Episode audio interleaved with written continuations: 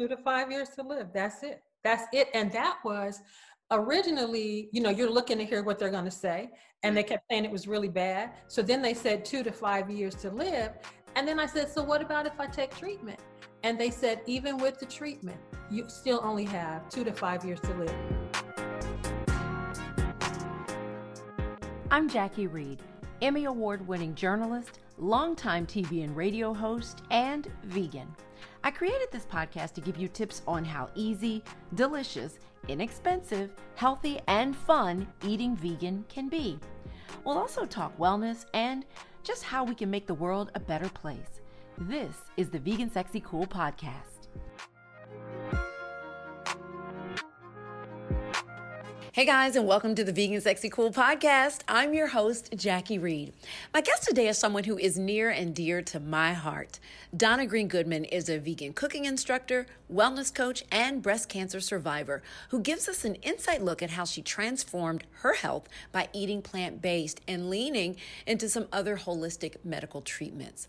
Her story is an inspiration to anyone struggling with a scary diagnosis or just looking to prevent a scary diagnosis. Now, Donna makes her living helping people change the way they think about food and helping them see it as medicine. Let's get to it.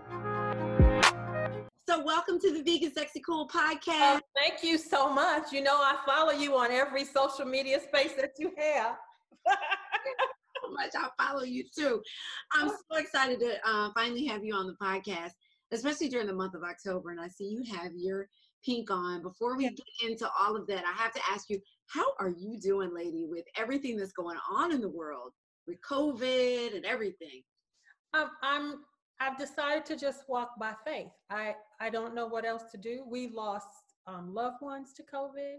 Yeah. Um, just this past week, we lost a niece unexpectedly to something else. Our business has been impacted.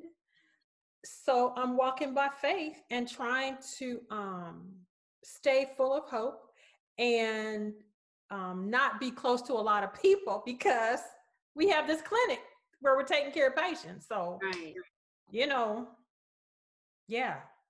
Are you all still uh, operating as like patients are coming in to see yeah, you? patients are coming in. When, when before COVID, we could see sometimes three to four per hour. But when COVID, when when they locked us down here in Alabama and we started calling patients, they were terrified. They did not want to come in. So we rearranged things so that we just see one patient per hour. Okay. And that has made a big difference. And then all of my cooking stuff that I'm doing, I've stopped it in the office and I'm doing everything online. So that has worked. And um, my husband gets to spend a different kind of time with the patients. Mm-hmm. So that's good. Yeah. Um, and we're just rolling with it. I mean, America didn't do what they were supposed to do relative to, you know, shutting stuff down. So what are we supposed to do? What are we supposed to do? Yeah walk by faith, like you said. That's all we can do. That's all we can do. That is all we can do. Well, I want to give you a big congratulations because is this 21 years cancer free? I'm in 25. 25. Oh, congratulations. Yeah. Uh, that that is such a milestone um, for you. And since it is October, and I talk about you all the time, I'm always talking about your story when I talk to people and I'm trying to convince them that you know, eating a vegan diet can really change their health and their future um, when it comes to their health. And I always tell your story. Um, but I want you to tell it for this audience because 25 years ago you got this diagnosis and I believe you were given two to five years to live. Two to five years to live. That's it. That's it. And that was originally, you know, you're looking to hear what they're going to say. And they kept saying it was really bad. So then they said two to five years to live. And then I said, So what about if I take treatment? And they said, Even with the treatment, you still only have two to five years to live. And at the time I was diagnosed, they wanted me to do a stem cell transplant, and the insurance company didn't pay for it. So they were expecting me literally to, to go ahead with it with the hope that they would find someone to pay for it later on, and still knowing that I only had two five years to live with all of that. Right. Oh, and so you decided because if eh, correct me if I'm wrong, they wanted you to do stem cell, radiation, and chemo. And chemo. Round of chemo first, then stem cell transplant, another round of chemo, then radiation, and then tamoxifen. And you said after what one treatment of radiation, you were like, I'm not doing this. Well, I decided that I wasn't going to do anything but radiation. Okay. And then they they they recommended six weeks of radiation. I did three, and I was going every day, driving down to Emory Hospital in Atlanta every day. And I did three weeks and was ready to stop. And my family convinced me to stay another week. So I stayed another week, came home, scraped everything off. Yeah. Got in the tub. And I'm like, God, it's in your hands. I, I can't do this anymore. My breast felt like someone had lit a match inside of me and I was burning from the inside. Oh my goodness. And so you decided to try a more holistic route. What why was that something that occurred to you, Donna? Well, my my undergrad training is home ec nutrition. So I've always leaned towards the impact of nutritious choices on one's life. And then my graduate work was done at Loma Linda University, where they um, um, started what's called the Adventist Health Study that looks at Seventh day Adventists compared to the rest of the world. And my best friend and I were there. She was an epidemiology major at the time. So she was like in the middle of this study with Dr. Phillips, who had started it. And so remembering all of that, that I learned. And I had just worked at Morehouse School of Medicine teaching people how not to get cancer of all types. And I wasn't focused on breast cancer. I was literally helping them reduce their risk for whatever type of cancer, hmm. for the factors, risk factors that they could change, because you can't change, you know, your color, your age, all that sort of stuff. Yeah. And when the doctors didn't offer me hope with with what we term traditional medicine, I started looking at, well, what else can I do? And a lot of people call plant-based eating, vegan eating alternative, but it's really not. It, it, it is an integral part of primary health care, but it's not something that um, we use to really impact disease.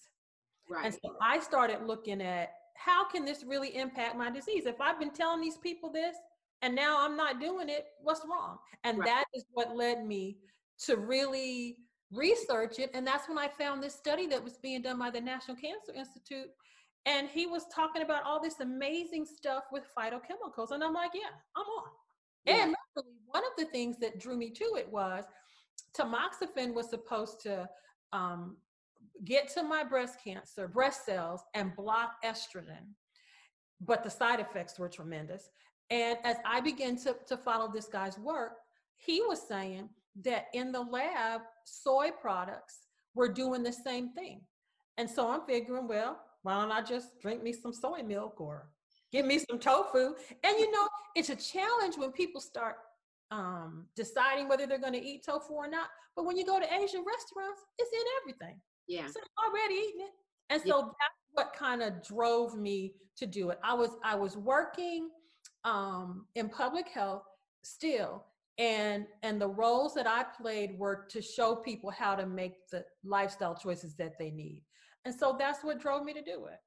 Now, how drastic of a was uh, of a diet change for you? How were you eating before you made this decision? I was already a lacto ovo vegetarian, meaning that I did eggs and milk okay. and had done that all my life. And literally, right before I was diagnosed, my husband and son were like, You don't need to be drinking that milk. Why are you still drinking that milk? And I only did it once a week, you know, for cereal um, it gassed me, so I didn't like to drink a lot of it, but I love cheese. And so, you know, you know how that is. I just yes, yeah, I hear you. Yeah, yeah. So so the the shift to totally plant-based, I was a little closer to it than a lot of people are.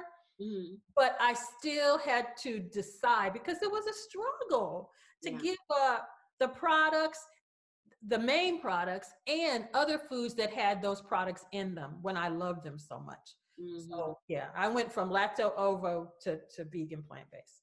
And not only did you go to vegan plant based, but you also went a health more whole foods uh, route with that. Talk about that. So you weren't eating because you can eat plant based and eat some of the worst foods you know that that are out there in that category of food but you also ate a healthier diet in general yeah i did a lot more whole foods um and my reputation as a good cook was challenged, not with the whole foods, but with the seasoning of the whole foods. Because so much of what we eat prior to becoming a, a part of this dietary is is um, driven by sodium and sugar and the things that come with cheese and the addictive properties of it and all that taste.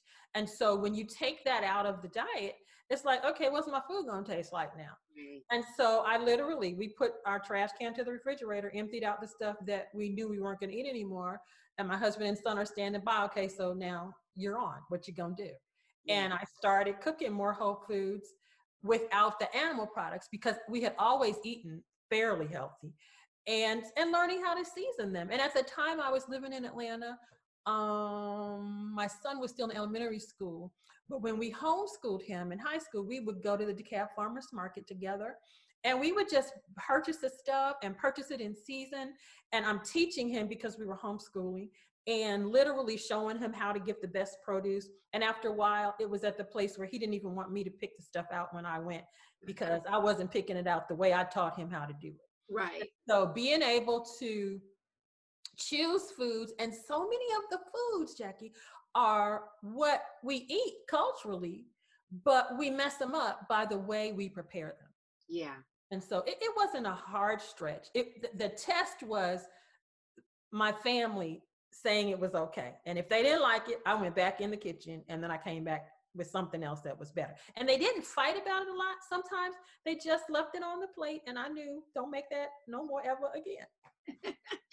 and because of that, you have quite the recipe book of you know, just some great, great classic foods like mac and cheese and collard greens and cornbread. And I think you have biscuits, um, you know, that you just kind of figured out how to veganize these things in your kitchen. Mm-hmm, mm-hmm. Literally. The first book I wrote was immediately like three years after my diagnosis, um, something to shout about. And those were more healthy, but not cultural and healthy. Right. And so when I shared that book, you know, people were excited about it and, you know, glad to make the changes. But I was doing a project with the Office of Minority Health in Atlanta, mm-hmm. and we were at Morehouse for some event.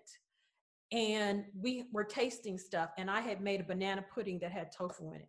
And the president of Morehouse School of Medicine kept coming back. He just kept coming back to the table. you know, and I'm like, does he know what's in this?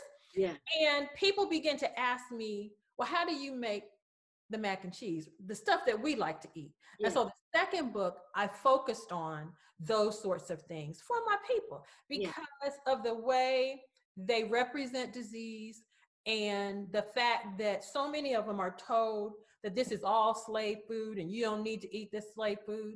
Well, it's not all slave food. A lot of the food is what we ate on the plantation. Yeah. But a lot of the plant foods that, that we ate there that we brought from Africa are amazing and beneficial to us. And so that's when I started working on that and doing demonstrations. And then the tide kind of turned. And, and the people were like, okay, I can do this. Yeah. Well, I want to talk about before I want to get back to the food, but I want to just go back to um, your this your holistic approach to dealing with the breast cancer and it wasn't just what you ate um, you went to this facility in nor- northern Georgia. I think you told me about. Tell me about some of the other treatments okay. um, that you underwent. Okay, Wildwood Lifestyle Center and Hospital is where I went for care, and they've been in existence since 1945, helping people to address all disease by showing them how to make healthier choices. And today, literally, there's a whole specialty in medicine called lifestyle medicine, where where physicians and other health professionals can be certified in, mm-hmm. in what they're calling peer-reviewed scientifically sound data that assures you when you make these choices it'll be different so for me they put me on a plant-based diet and they used herbs usually when you're diagnosed with cancer they're going to um, give you the medication but the medication that they decided to use were herbal properties some of it was like um, red clover tea mm. garlic because of the way those things shrunk tumors. So that was a big part. Once he he wrote out my plan, I went to the herbacy and got the herbs, and I used to drink the herbs every day. Mm. The other thing was abundant walking, sunshine, and fresh air. And there's a, a thing that I share when I do presentations on it that talks about the value of exercise and helping to reduce the estrogen load on the body so that you don't recur. So we did that. We walked after every meal. We did it outside in the sunlight because we all know now the value of um, vitamin D, and the sun is the only natural source of getting the vitamin D. And that being on every cell in the body boosts immunity. And one thing that I discovered was it also helps to shrink tumors. So they had uh, like a spa for men and women and and the women could go in their section and just be butt naked and lay out there in the sun and get all the sun they wanted. And then, of course, the value of fresh air, bringing oxygen to the blood outside under the trees by the water was very important. So we did that every day. Mm-hmm. Um, hydrotherapy was the use of water in helping to boost the body's immune system. And um, they had what's called a Hubbard tank that's like the size of a bathtub, except it's up on wheels and they filled it with hot water. They set me in there and they wanted me to sit in the water and, and the, the motor is running, so it's bubbling until my temperature, internal temperature, reached a certain number, somewhere between 102, 103, and they wanted me to keep it there for a number of minutes. And the reason they wanted to do that is because many times when we are exposed to a virus like corona, the way the body responds is to spike a fever. And we work really hard to bring the fever down. But the whole purpose of the fever is to alert the body's immune system that something is wrong. Mm. And the cancer in my body had bypassed the immune system so that literally it didn't see the cancer as an invader anymore. Mm. And so this was a way of, of triggering the body's immune system. And once it's triggered, it literally starts to multiply the white blood cells that are in the body who start to scavenge through the system. So we tried to get a treatment like that in every day. And then my period ended up coming on, so I couldn't get in the water, but they did a similar one, which was a hot and cold contrast bath. So you're in a shower, 12 nozzles, and they're doing hot water for three minutes and then cool water for 30 seconds, and they go back and forth. And at the end of either of those treatments, you feel uh, uh, an immediate um, increase in your heart rate the circulation is improved, your skin turns red. We would get a massage after that, and, and, it, and we all know that when we're massaging the lymphatic system, that's helping to get rid of poisons that are in the body. And mm-hmm. so I did that with regularity. Um, two of the things that were challenging for me was rest because I was used to staying up late at night. But but by the time you were at the end of the day, you were ready to go to bed. And I'm talking like 8 30, 9 o'clock, you were just out. Mm-hmm. And then the other thing that they talked to us about was was relationships and stress management and how that impacts your body's ability to fight disease. And there's a lot of science now 25 years later that yeah. shows that this constant fight and flight that a lot of us are exposed to messes with our our system. And our body is used to responding. You you're from atlanta. You know driving on 285 every day can really get to you. And and if if you're sitting on 285 on your way to to to Ashford Dunwoody to, to to the mall and there's a car accident or, or something almost hits you, your body responds and is trying to get you out of it. And if you live there, you know that you can get off of 285, drive some other roads to get to where you need to go. Right, but right. if you're on 285 every day, seven days a week, 365 days a year, being exposed to all this, your body is sending adrenaline to get you out of a situation but you're never able to get out of it. So the body keeps sending, keeps sending, keeps sending. And so I had some decisions to make about my work ethic, my exercise ethic, my diet ethic. And the beauty of this place is it's not hocus pocus willy nilly. There, there are, are um, um, board certified physicians and nurses and dietitians on staff, and they do lab work. And at the beginning of your time there, you can stay as little as 10 days, as long as 21. They measure things. And mm-hmm. before you get ready to go, they measure again. And literally, to see the improvement in all your labs is like this big miracle. And for people like me, I, I had not gotten on any medication yet, but people show up there with with um, hypertensive drugs and all kind of stuff and they're literally able to back them up off of the medication dependence and and because they're physicians when you go back home you literally can have your physician talk to them if you want to and then they're familiar with other physicians around the country who believe in and practice lifestyle medicine the way that they do. So you stayed there what about 10 days? I was there for 10 days. And then when you when you left, what how were you able to maintain what you needed as far as like hydrotherapy and things like that? Like what did you do once you got home? Okay, so I didn't expect that. My husband went to Tuskegee. And um, I'm sure you're familiar with the limitations of Black universities. Mhm. Yeah. And when went he to University. okay, so when he went to Tuskegee, um, the teachers were intensive. I taught at two HBCUs. I know what we try to do, you know, breaking bricks out of straw. Yes. And one of the things that that they learned was hydrotherapy, the exact treatment that I was given at Wildwood. My husband knew how to do, but he never did it because physical therapy didn't use hydrotherapy that way anymore. So Mm. when I came home from Wildwood, I didn't want to die. So I was going to do whatever I had learned to do.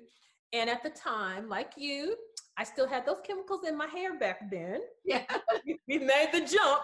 And um, because the water is so involved, um, you can mess your hair up. So every six weeks when I was getting a relaxer, we would do like 10 days of the same treatment. So my hair would be fresh if I needed to go anywhere.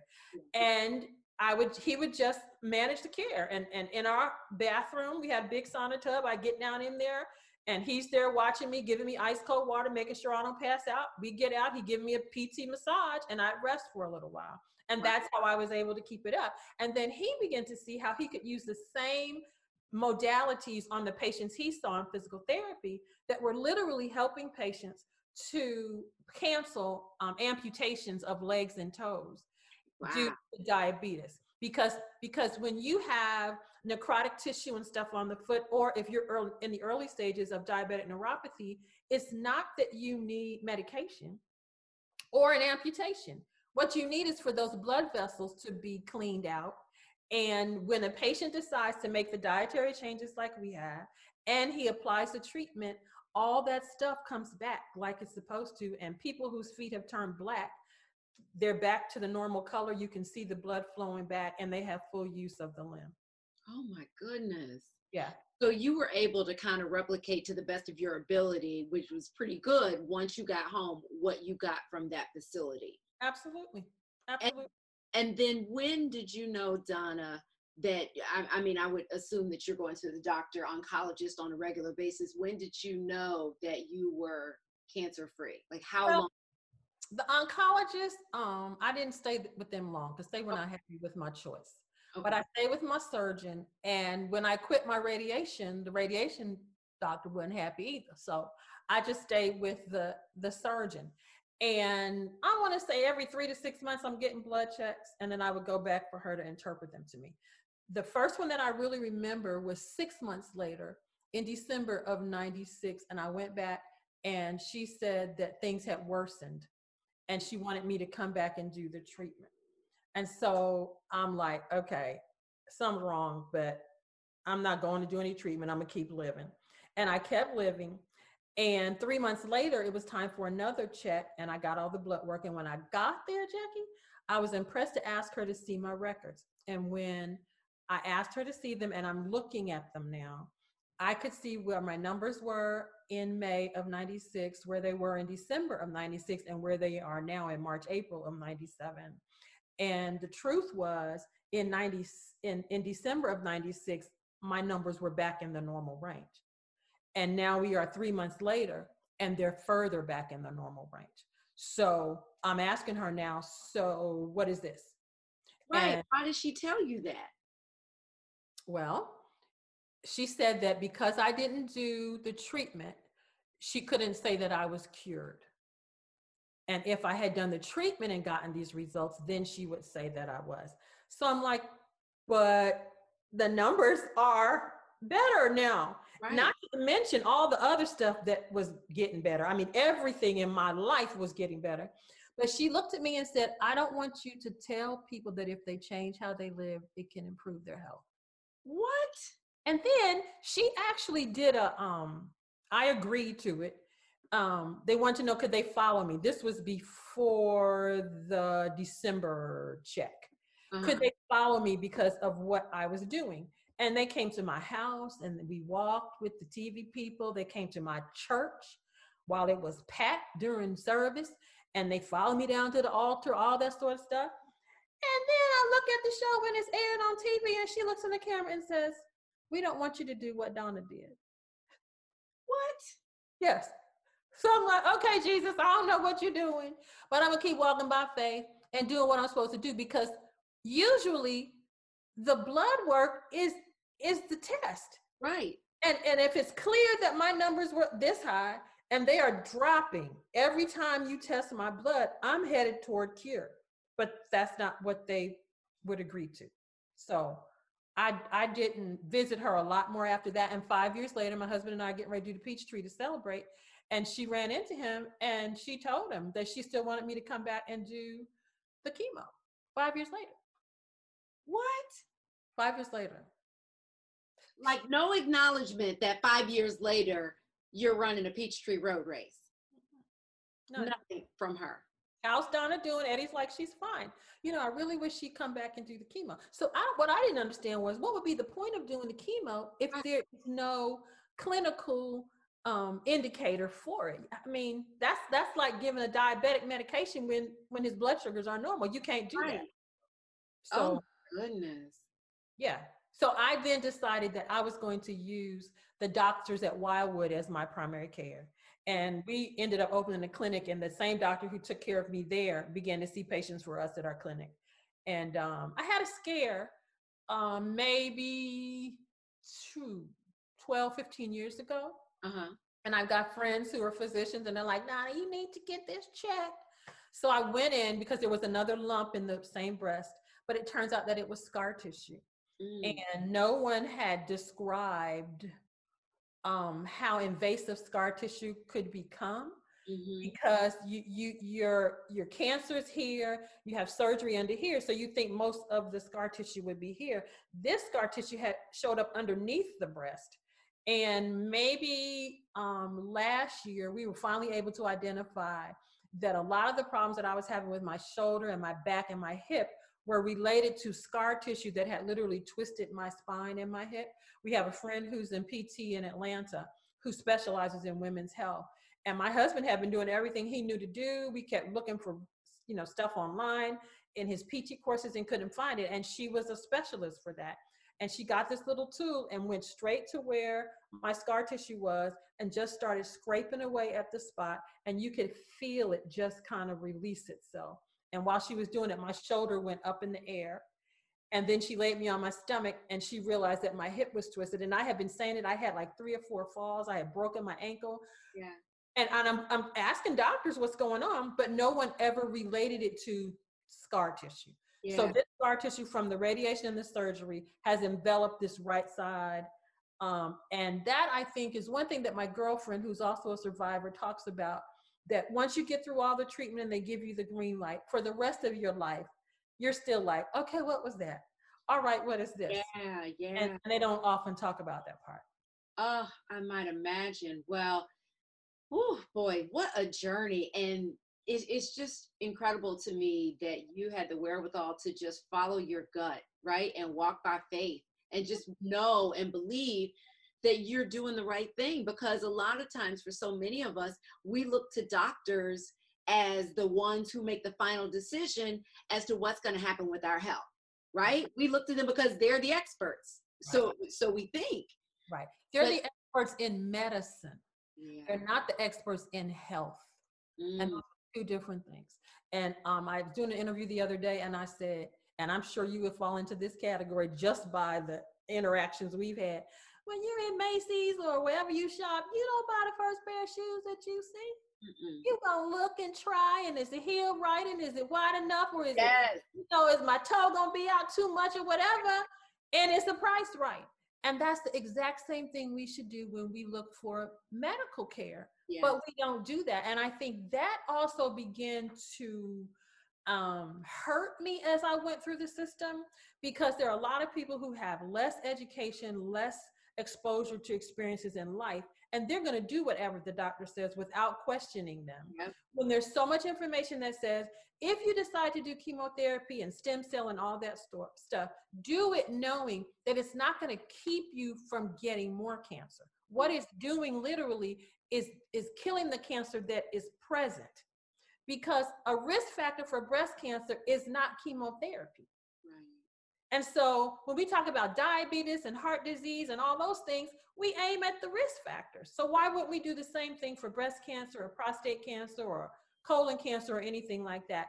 And physicians are not trained in that area. So you need to look for a lifestyle medicine physician, a primary care doctor who can work with someone that way to help you reduce your risk. So if you choose to do the chemotherapy and all of that, also make the lifestyle changes. And I've run into women in the last couple weeks who said that they went ahead and they did the chemo, but then they would come home and they would be gulping down herb tea like black people, you know, we be doing them herbs and they would get in the tub and they put Epsom salts and all that sort of stuff to pull the poison out. Yeah. Because you know that it's the it's the choices that got you there. And Yeah. so when a physician is able to include that in in his plan of care, I think that's when you actually get the best care. Mm.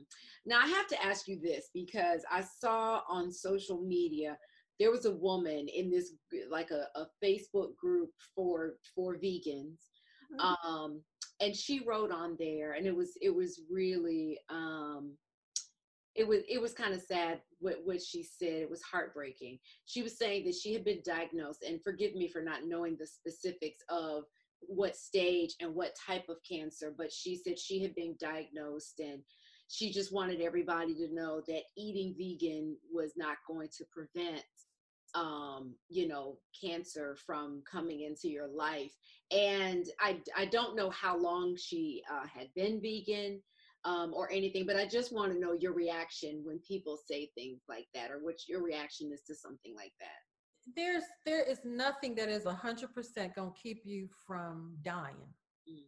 because we were born and we're gonna die. The more choices that you make that are healthy, you're going to increase what some physician friends of mine are now calling health span.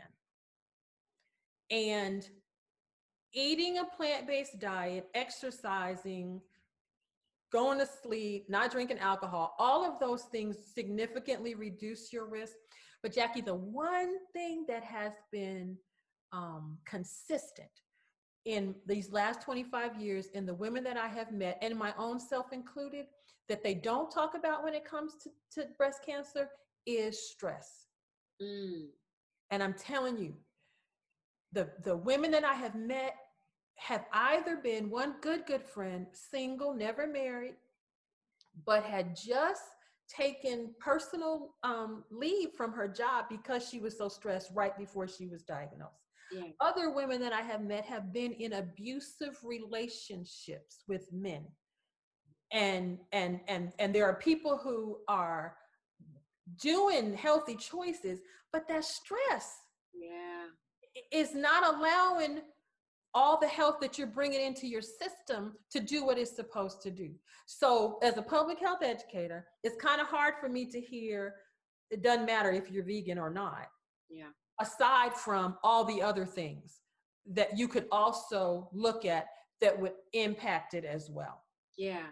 But what do you say to your patients, Donna? Because for so many of us, particularly Black women um, and Black men too, stress just seems to be a part of life. What advice do you give to your patients when when when you see that they or you hear that they have some source of stress, whether it's a job, whether it's a relationship, whether it's money, um, whether it's their health? How do you tell them to manage that stress? We had a patient who is probably in her, I say mid 70s now. And she actually went to Wildwood to address hypertension diabetes. Mm. And she did exceptionally well. She came back home and she had finished her time at our clinic. And then she called us and she needed to come back because she was in pain again. And so when she got there, I was there one day and I had a conversation with her because I had talked about it before. In her mid 70s, she's been married to this man now who's a minister. And they've been married 50 years. and he's abusive, Mm. emotionally abusive. Her children know about it. She knows about it, and she sat there and shared it with me. And so I told her, You have some decisions to make. The same way that Donna had to look at my own life and change my work and and and my goals because a lot of times for women and black women we're trying to do everything that we believe we're gifted to do at one time and i couldn't do it all anymore and live so i i, I quit my job and i had no prospect of anything else but i knew that i was trying to live and that i wanted to raise my son and i leaned into my faith and god provided Mm. this woman literally looked me in her, my eyes and said, It's not going to get any better, is it? I said, Well, what do you think you should do? She said, I think I'm going to have to leave. Okay. And it's not my job to tell them what to do as much as facilitate them making their own choices. So her daughters, she's got four of them, they're all like, Come on, mom, you can come here, you can come here, you can come here. And she went with one of the daughters and the daughter texts me maybe a week after she'd been there. All of her levels are back in the normal range. Wow. And so we cannot change this racism that we face every single day.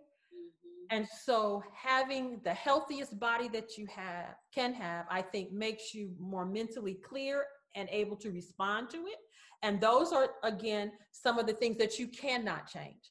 And then for the things that you can change, change them if if you i mean i was so sad last year when tom joyner went off the air i'm like what am i gonna do Mhm. okay all right? I was like what am i gonna do? But here we are and you've got this beautiful podcast now that you wouldn't have had the way that you're doing it. Those of us who are in covid we we garden here but i haven't canned food in 25 years. I've mm. been canning all summer long. And, and now I have stuff from the garden and the farmers market that's ready. And so yesterday I watched an interview by an adopted son who who interviewed another girl who's like an adopted daughter. And she was saying she she's experienced some marital rejection in her life. And she said, when we look at the rejection as the end or the the the, the angst or the anxiety or whatever as the end, instead of God rerouting us to something better, Mhm. then we can't let go of that. And so I don't get dressed anymore with heels and all that to go to work, but I'm I'm at work with my patients. Yeah. Our, our health is as it, as it is. I have peace at night, and when you're facing death, there are some things that money just it doesn't matter anymore because if I'm dead, I can't do nothing with that money. And so, what's the best way for me to be alive? Change the things that you can that that are definitely stress related and then change the way you interact with the things that are stress related that you cannot change physically. Mhm. And that seems to be basically what you do. And I mean, something as simple as when I decided to go to bed at night, I told my friends, y'all can stay at the house, but I'm going upstairs to go to bed. Yeah. And I wasn't pressed anymore to be the consummate entertainer because I don't, I, I want to continue to live and not, the Bible says, I will live and not die and proclaim what the Lord has done. The Lord has chastened me severely, but he's not giving me over to death. And that's what I wanted to be able to do. And Mm. so I looked at my stress as an opportunity to make a different decision and trust that God would take care of it for me. Okay. Okay. Let me let me continue um, talking about faith with you. I know this is very important to you. What does the Bible say about a plant-based diet? Because people will tell you Jesus was eating fish or fed the people fish, and we're supposed to eat this meat and that meat. It's in the Bible. What do you say to that? Okay. Um, some of the stuff that I see online now kind of makes me crazy when it comes to a plant-based diet because because there's a recent article that came out that the largest population who are going plant-based look like you and me. Yes. Okay. Saw that. Okay. But if you pay attention to the way it's marketed, you would think it was them. Right. The original plant-based diet was in the Garden of Eden. That's what God told Adam and Eve to eat. Fruits, nuts, grains. After sin, when he put them out, then he said, eat the herb of the field, which are the vegetables. For 2,000 years, they were plant-based. Mm. and they lived almost a thousand years a person. Okay? Then, when he was tired of them and decided to send the flood, after the flood came, he said, Because there is no grass and everything now, I'm going to let you eat the meat. But he didn't say that you had to always eat the meat. Mm-hmm. And a lot of folk get stuck on, well, he said we could eat this, but he said we could eat this because there was no vegetation. so when the vegetation came back, did we need to keep eating the meat? In one generation between Noah and his son, 350 years were lost just with the addition of flesh. But when you read in the Bible, God is clear that there are some animals he says you can eat, others not to. But the one thing that he says that never change is never should you eat the blood or the fat. And so when we have patients at our clinic who are like, I just can't do it. I, I can't do it. I'll cut back, but I can't do it. I'm like, so then eat kosher meat because kosher meat doesn't have the blood or the fat. And in public health, we now know that the fat is what triggers so much of the disease that we experience. And the blood is what carries whatever the animal has. And so mm-hmm. if you're going to eat meat, eat kosher meat. And then when you said they talk about Jesus fed the people fish and he ate the fish, how many times you see that in the Bible?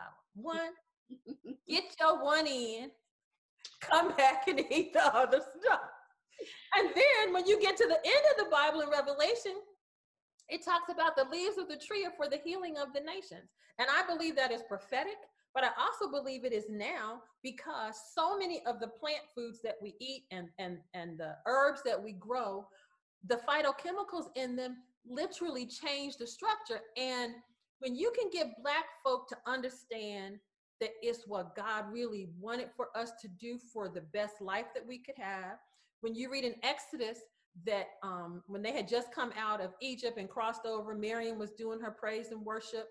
And God said to them, If you hearken to the voice of the Lord your God, do what's right in his sight, give ear to his commandments, and keep his statutes, I won't put on you any of the diseases that I put on the Egyptians. And while in Atlanta at Morehouse, some dude from CDC came over and put up a papyrus during a presentation, a physician, and it listed all the diseases that the Egyptians had mm. diabetes, cancer, hypertension, all that sort of stuff. So God is literally saying, if you do what I've asked you to do, you won't be sick. And I think for me, as a public health person, the high rates of disease that we see, I believe, are such that we have been deceived as to who we really are. Yeah. Whose we are and what he expects us to do. Eurocentrism has has done a game on us.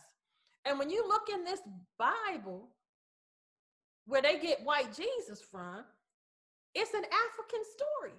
Yeah. So how did we get from eating fruits, nuts, grains, and vegetables in Africa to now that's not what you're supposed to do? And I think I think there's something about this that is starting to appeal to us as a people. And more and more of us are deciding whether it's for the sake of the animal, if I have a disease, or you know what, I was awakened last night and did my little Bible study and I read this is what God really wants me to do. So that's why I'm giving it up. Mm-hmm. And I think that that one of the greatest things we see, we we just had a patient in our office who literally he and his wife decided they were going to make the changes and they have a 25 year old son who has blood clots on insulin and diabetes and they follow a biblical model from the perspective of priest of the home and as he's doing they're going to follow. And they decide to make the changes two weeks ago. The man the husband's cholesterol dropped his liver enzymes changed his kidney disease has reversed and is going in the opposite direction. Wow. he went to the doctor to tell him that he needed to reduce his insulin because at night before he goes to bed now his blood sugars are at 70 and if he takes the amount of insulin that's been prescribed, he will bottom out and maybe not wake up. So the doctor is having to make these changes. And we, I have noticed that Black folks' bodies respond to me the quickest when they embrace this way of living. Mm-hmm. And I think it's because we've been putting in the wrong fuel. And when you put the right fuel in there, then that motor can hum the way that it's supposed to. Yeah. And and literally he's healing us of all our diseases because we're obeying what he said to do. Yeah, I love that. I really do. And I know you're doing something faith based with um, Brooklyn uh, Borough President Eric Adams, who is yeah. a time vegan. Tell me about um, what you guys are doing together. I saw him on an interview talking about he really wanted to reach people of faith with a faith initiative. I reached out, I'm a, I'm a contributor to his book. And I shared with them what I did in Atlanta, and they said, let's do it. So we literally have kicked off this eight week faith initiative called None of These Diseases, which goes back to this passage, Exodus 15 26, where we're walking people through how they can make the changes that are recommended so that they can recover their health. And so for eight weeks, we're and it's a biblical model. So the title of each class is a Bible text. None of these diseases, of these you may freely eat um, rise and be healed in the name of Jesus, stuff that we're familiar with from church. And then I show them scientifically why it's important to eat a plant based diet. And for the men, when you talk about erectile dysfunction, and he mentioned that in a recent interview, then everybody is all ears. and if they could understand, you know, then they would more than likely do it. So we're doing that for eight weeks.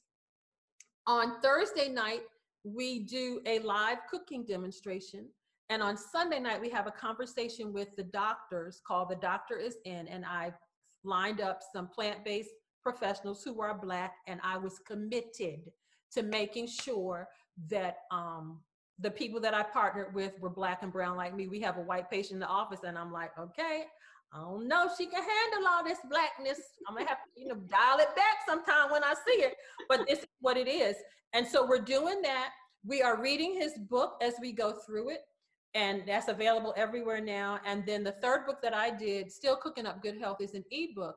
And literally um, in there are the steps to better health and more recipes and links. And so the course is free, but you have to purchase both the books.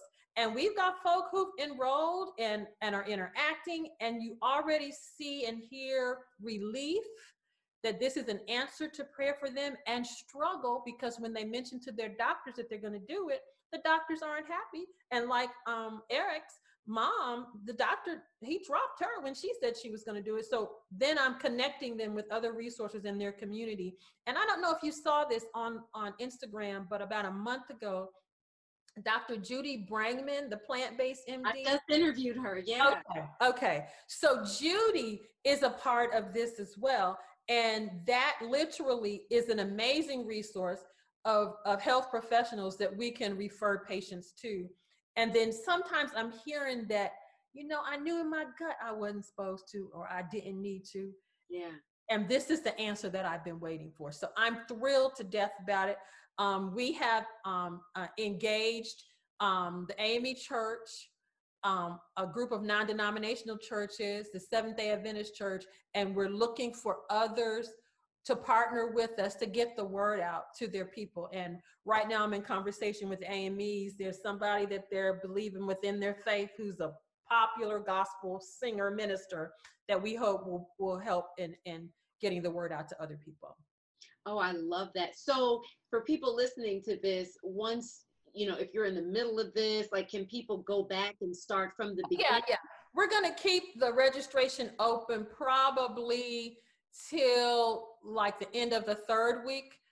And then we're going to close it because when you're doing something like this, the group forms and and then when you bring other folk in, it can become challenging. Yeah, yeah, but once this is done at the end of the eight weeks, we will reoffer it again. And the, the program is self-paced.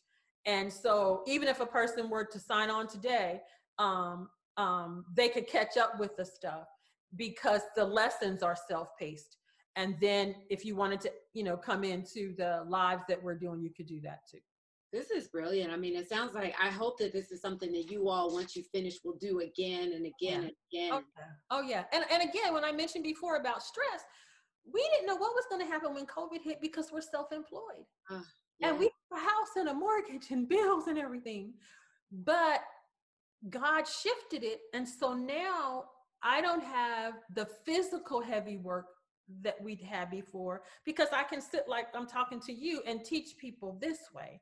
And then the reach is different because at the clinic, I'm only seeing people locally, but now it's such that anyone around the world, if they log on, can receive this information too. So I'm trying to look at that as God redirecting Yeah. Because there's there's so many people, Jackie, who need this information. There are. I mean, it amazes me that, you know, eh, that that you're I know you can only do so much, but right. it should be on Good Morning, like you should be on Good Morning America, the Today Show, like on a regular basis talking about this stuff because it's such important information that people need to hear and it's work. Mm-hmm. I, it works, right? Your story alone, um, it, it just is proof that it works. It works. It works for sure. Yeah. And, and I'm happy that this um, medical specialty, lifestyle medicine, mm-hmm. they they're not playing and they're letting folk know and they're opening clinics. And another thing that has happened with COVID is the Physicians Committee for Responsible Medicine in DC, Maryland opened up a clinic. And since COVID, a number of their staff are being licensed in several states so that they literally can have um, telehealth visits with people in other states than Maryland. Ah. And and accept insurance. Oh, see, I love that. See, yeah. that's the thing when you're doing it across state lines is insurance. Yeah. Okay. Yeah. So is there a resource if people don't live in the same, you know, uh, city as you, like, or they're not in Maryland or these other places that they can find someone that's local that can help guide them with this? Yes. Look, look, I can't remember. There, there, there are three websites, and I can make that I'll in the show notes. Yeah. But there are three websites that are pretty much plant-based doctors or plant-based physicians by state and locality. And I, I was talking to a woman in Atlanta who I met 20 years ago, and she's now been diagnosed with breast cancer and was looking for that sort of support. And so we were able to pull that up and identify um, plant-based physicians in the metro Atlanta area. So oh. if you can go to any of those websites, that's helpful. And if you go, this one I know for sure, lifestylemedicine.org is the parent organization for lifestyle medicine, and they would also have links there. Okay, and listen, it's the holiday season is fast upon us. Where can people find your wonderful recipes? Because I know you got you got all the. Do you have an apple pie recipe? Yes, it's all there. Now, wait, I got apples here now because it's apple season, and we're making applesauce and apple butter and apple pies. And then for the class a couple weeks ago, we made a smoothie with apples and bananas and blueberries and blackberries and raspberries, and mm. just zoomed all that together, and it was absolutely delicious. So yeah, the um, you can go to our website lifestyletherapeutics.com and scroll to the bottom of the page where it says shop for better health and that'll take you to the page where you can get any of the books you can also go under cooking up good health and there's a free download of holiday recipes mm. that are the mac and cheese and the collards and the sweet potatoes and the pound cake and the whipped topping i don't know have you made the whipped topping yet no I'm not a big sweets person. Like okay. I like real, like I like apple pie. I like pound cake with no icing. Okay, okay, I like okay. chocolate. I'm so particular about stuff, but okay. yeah, you know, I like I, I'm a I'm a savory. Okay, okay. And that was me. I didn't have to do dessert after dinner. I get another plate of food. I'm like, if it's gonna be calories, it needs to be some calories that are worth yes, That's but me. The, the the garbanzo bean whipped topping is amazing literally in the in the um, KitchenAid, the juice off a can of beans, some sugar, some cream of tartar, and some vanilla, and you whip that up, and it's literally a meringue that you can bake on on um, lemon meringue pie. You can use it um, to make meringue cookies out of it. it. It's just amazing. They've discovered that the liquid of the beans has a similar property in its protein as what you find in egg white. And so for people that that matters to, that's all in the holiday download. Oh, I love that. I love that. I love talking to you so much. I you. I cannot wait to be face to face with you. Yes, yes. You know, once COVID is all over, we have to. Yeah. But sure. thank you so much for being my guest on the Vegan Thank you. Thank I appreciate you so much. This has been wonderful. Thank you. Thank you for having me. Well, that does it for this episode. You have to give Donna's home cooking recipes a try. And please check out our show notes over on vegansexycool.com for details on Donna's books, her website, and where you can find her on social media. If you like what you heard here, please leave a comment and tell a friend. And follow us on social media at Vegan Sexy Cool. Until next time, everybody, stay safe and stay sane.